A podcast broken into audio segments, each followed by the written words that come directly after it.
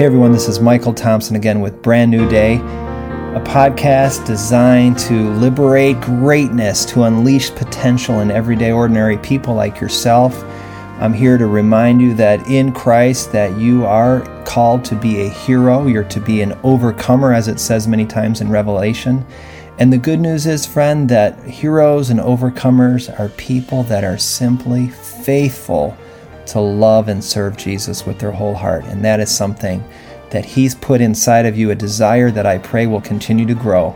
Now, let's talk about the world. The world is crazy. And as 2020 comes to an end, there is a major election cycle in ... Well, you may be surprised to know, Kyrgyzstan, Nigeria, Lithuania, Tajikistan, Guinea, Bolivia, Egypt, Chile, Ukraine, Tanzania, Ivory Coast, Georgia, Moldova, Algeria, and Belize. And that, my friend, is just the month of October. In November, we've got the United States, Myanmar, Jordan, Bosnia, Burkina Faso, Romania, Venezuela, and then in December, there's Ghana, Liberia.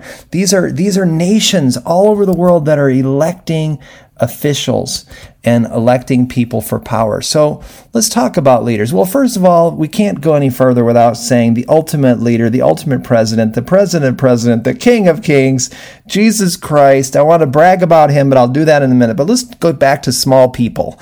I want to tell you a couple things about leaders. First of all, they're small. Isaiah 40 says, "Do you not know? Have you not heard? Hasn't it been told you from the very beginning, since the earth was founded? He sits enthroned above the circle of the earth, and its people are like grasshoppers." So leaders are small. Number two, they're temporary. It goes on and it says, "He brings princes to naught and reduces the rulers of this world to nothing. No sooner are they planted," or voted in, "no sooner are they sown, no sooner do they take root in the ground, and then he blows on them and they wither, and a whirlwind sweeps them away like chaff." Number three, they will be judged. All kings and teachers and leaders, whoever is given much, much is required of them. And God, don't worry, God will judge those of influence for what they've done. And He is able and He will. Number four, they're loved. You say, "Wow, I just can't believe it. I can't stand that person." Well, God loves them. And the Bible says in Psalm 103, "The Lord is compassionate and loving toward all He has made." It also says that He desires that no one should perish. It says that God so loved the world that He gave His only Son. And make no mistake about it, God doesn't just love you in your imperfection. God loves all people. He loves all world leaders. And number five, all leaders are reachable. Saul to Paul is such a powerful example of someone that you would have never believed, that even the early church could not bring themselves to believe that indeed Saul to Paul had happened, that Jesus had truly reached someone that was killing Christians, totally anti-Jesus, and using his authority to cause much harm. But God reached Saul, and God can reach anyone. God can reach any leader in the world. Number six, all leaders are God appointed.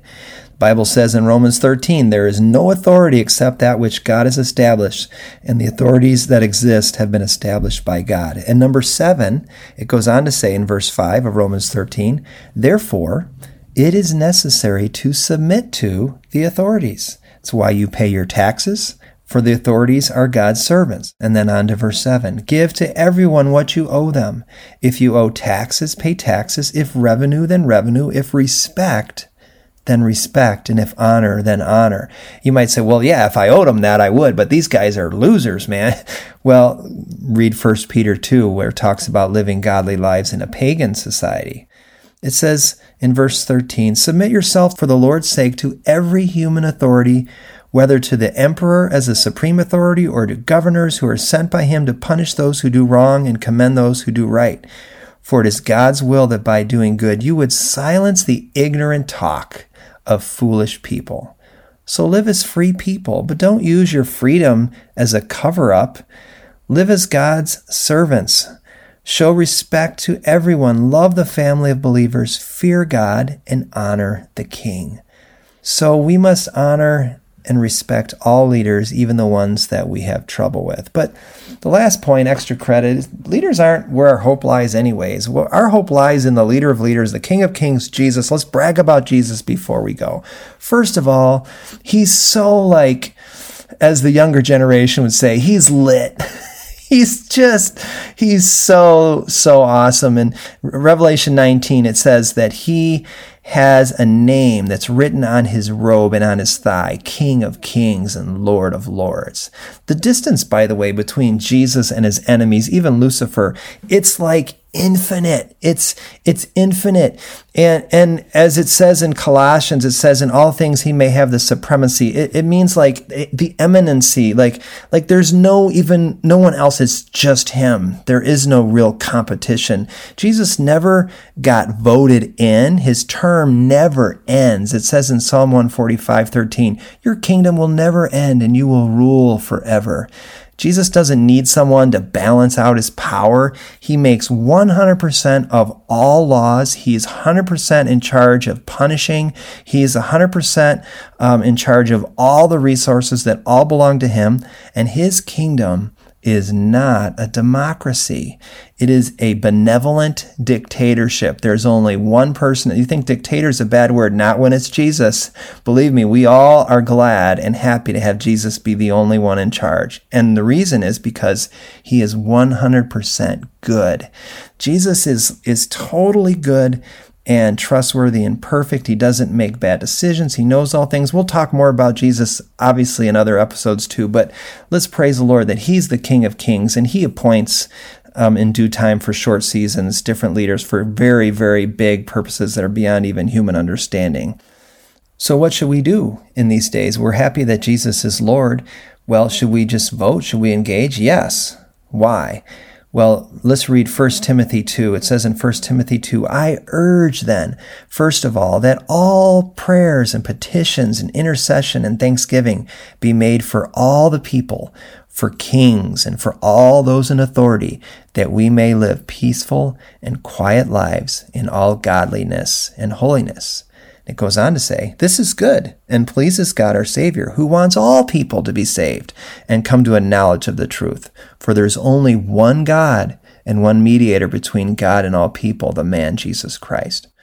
And so as citizens of nations that we have influence in, we have an opportunity, a responsibility to pray for kings and for those in authority so that we may live peaceful and quiet lives, knowing that people need to know Jesus. And so we vote accordingly. We vote for kings and for presidents and for Congress people and other positions so that the people would have peaceful and quiet lives in all godliness and holiness. We pray for leaders that would pave the way for multitudes to be saved and come to a knowledge of the truth, because Jesus is that one way.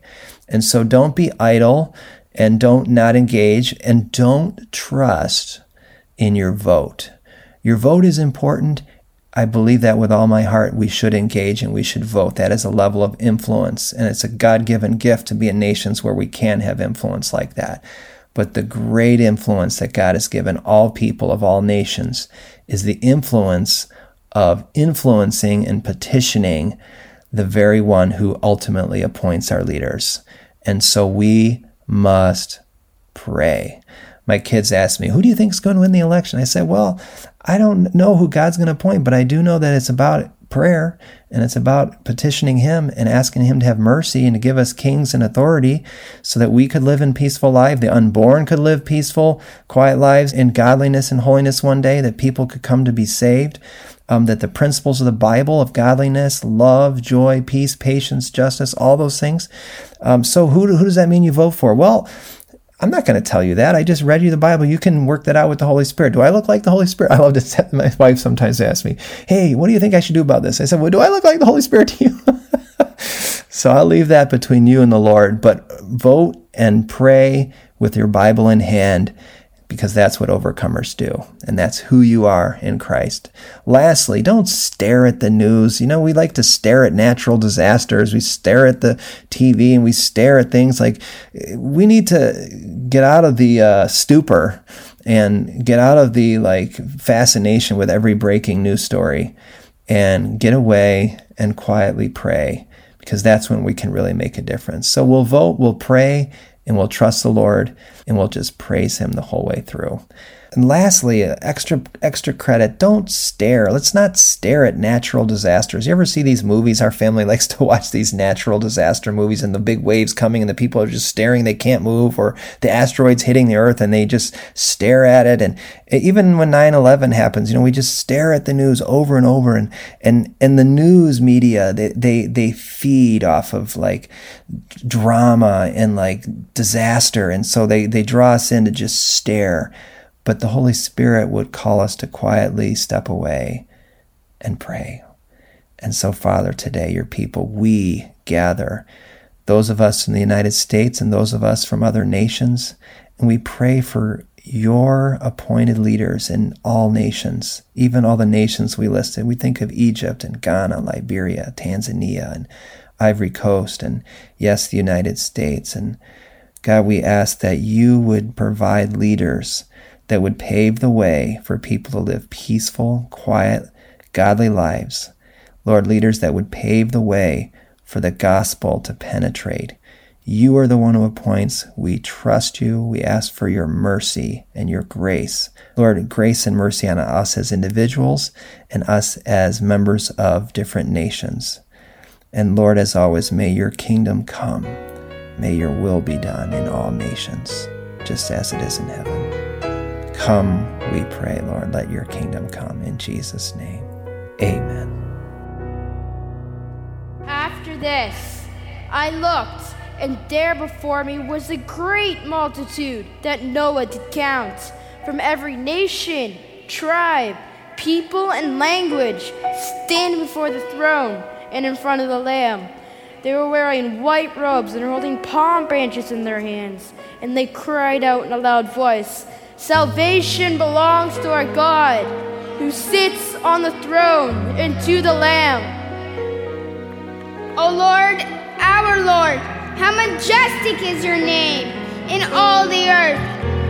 You have set your glory above the heavens. May the peoples praise you, O God. May all the peoples praise you. May the nations be glad and sing for joy. For you rule the peoples justly and guide the nations of the earth. May the peoples praise you, O God. May all the peoples praise you."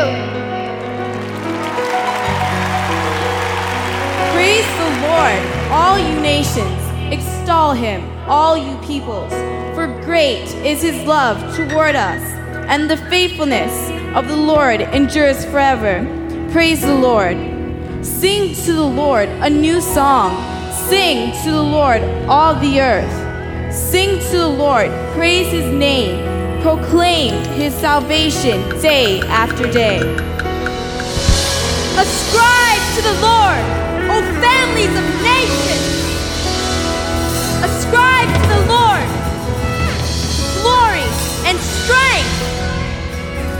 Ascribe to the Lord the glory to his name. Bring an offering and come into his courts. Worship the Lord in the splendor of his holiness. Tremble before